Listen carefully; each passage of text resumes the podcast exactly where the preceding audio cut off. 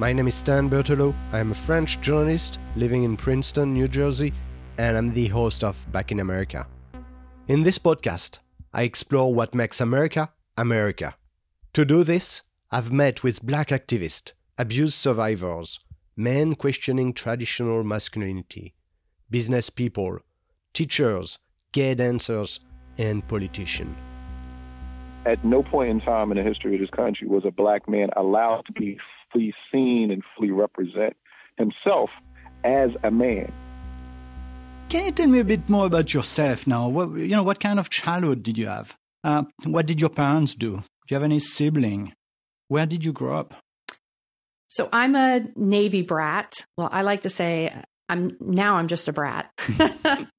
but I've moved 36 times. Wow. Yes, all pretty much along the eastern side of the United States. My father was a nuclear engineer, and while he was a brilliant man, he was also a monster. My abuse started very young when I was a toddler. I lost my virginity at age two at the hands of my father.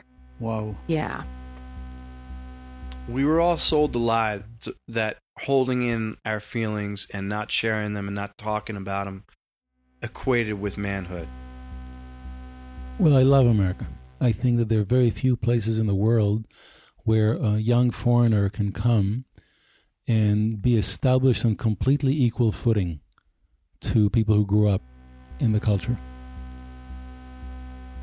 Being American to me is to make your dreams truly come true.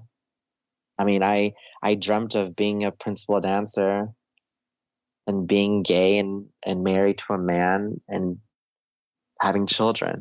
And that was my dream when I was little. Like what George Floyd went through, not being able to breathe, you're suffocated, you don't know what to do, you just feel like you're trapped. Like there's no end to it. That's what I feel like being a black person every single day. Let me start with a, a burning question I've got. Is this country ready for a Native American president? I understand why you would ask that question. I would, I would actually say that that question is coming from the wrong perspective. What that question does is it, it centers white landowning men. And the challenge we face in this nation is the entire nation was founded on, founded for, even founded by white landowning men.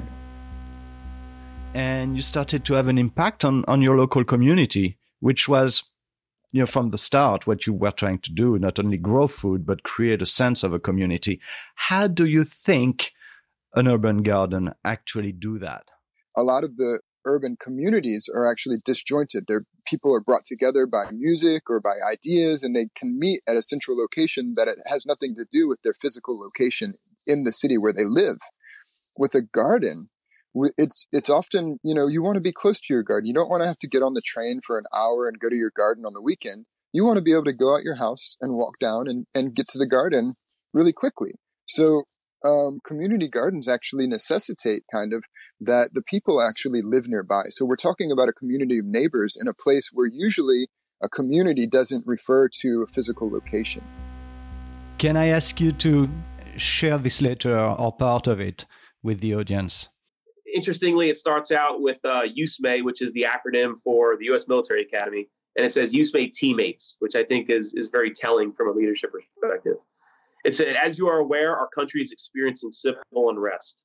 During these unsettling times, I want us to recommit to eradicating racism from within our ranks by treating all people with dignity and respect. What is America to you? America to me is a story it's not actually a place. Um, there, there's there's a place that more or less like more, more or less corresponds to it, but America is a story. It's almost a myth. It's it's it's or it's certainly a legend. It's a story that people tell themselves. It's a a way of looking at the world that may not actually have that much to do with um, with life on the ground, but it inspires a lot of people, and for good and for ill. America's a story and it's a story that can always be retold in different ways and that's one of the things that makes it interesting to me. What do people usually don't understand about what you do? Many people i think are very much emotionally in, invested in business as usual and keeping things going the way they are at any cost, and and therefore even to imagine that it's possible that the world is is fundamentally unsustainable and on a track toward it's just not.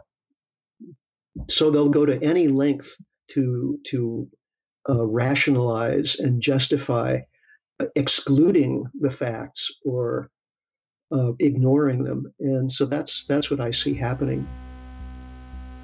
How did it feel after five years of this incredible adventure to come back home? It was not simple uh, the journey had been my compass, it had been my rudder. I had applied all my resources to getting it done. I now realize that I had expectations that if I succeeded and uh, piled on all these Guinness World Records, 14 of them registered during the journey, uh, that I would come back and have our nonprofit that we established to educate and inspire, especially children, be a vehicle to tell this story. And uh, there was not enough coverage, there was not enough engagement by the society. So I felt all of a sudden that uh, it was all for naught, and I wallowed. You come from Liberia, you come from Africa. How do you experience this country being black, but you're not a black American, you're a black from Africa? Sort of in between culture, right? Mm-hmm. Big time. That's a good question. I try not to allow the outside the outside world for for lack of better words um intervene with um the goals that I've set for myself. Okay. If that makes sense. So you you you try to hide out all those racial tensions. Yes. Because basically. you want to focus on on your goal, which is Yeah. to build a career and yeah, and to build a good life for uh, Malcolm. Yeah, moving to Princeton has not always been easy. I've had my shares of racism, but I've worked so hard to get to where I'm at right now. I'm not going to allow anyone to try to dictate my outcome. In this podcast, I want to understand why people do the thing they do, what drives them, and how this culture and this country is influencing them. Don't miss upcoming episodes of Back in America. Subscribe now, wherever you get your podcast.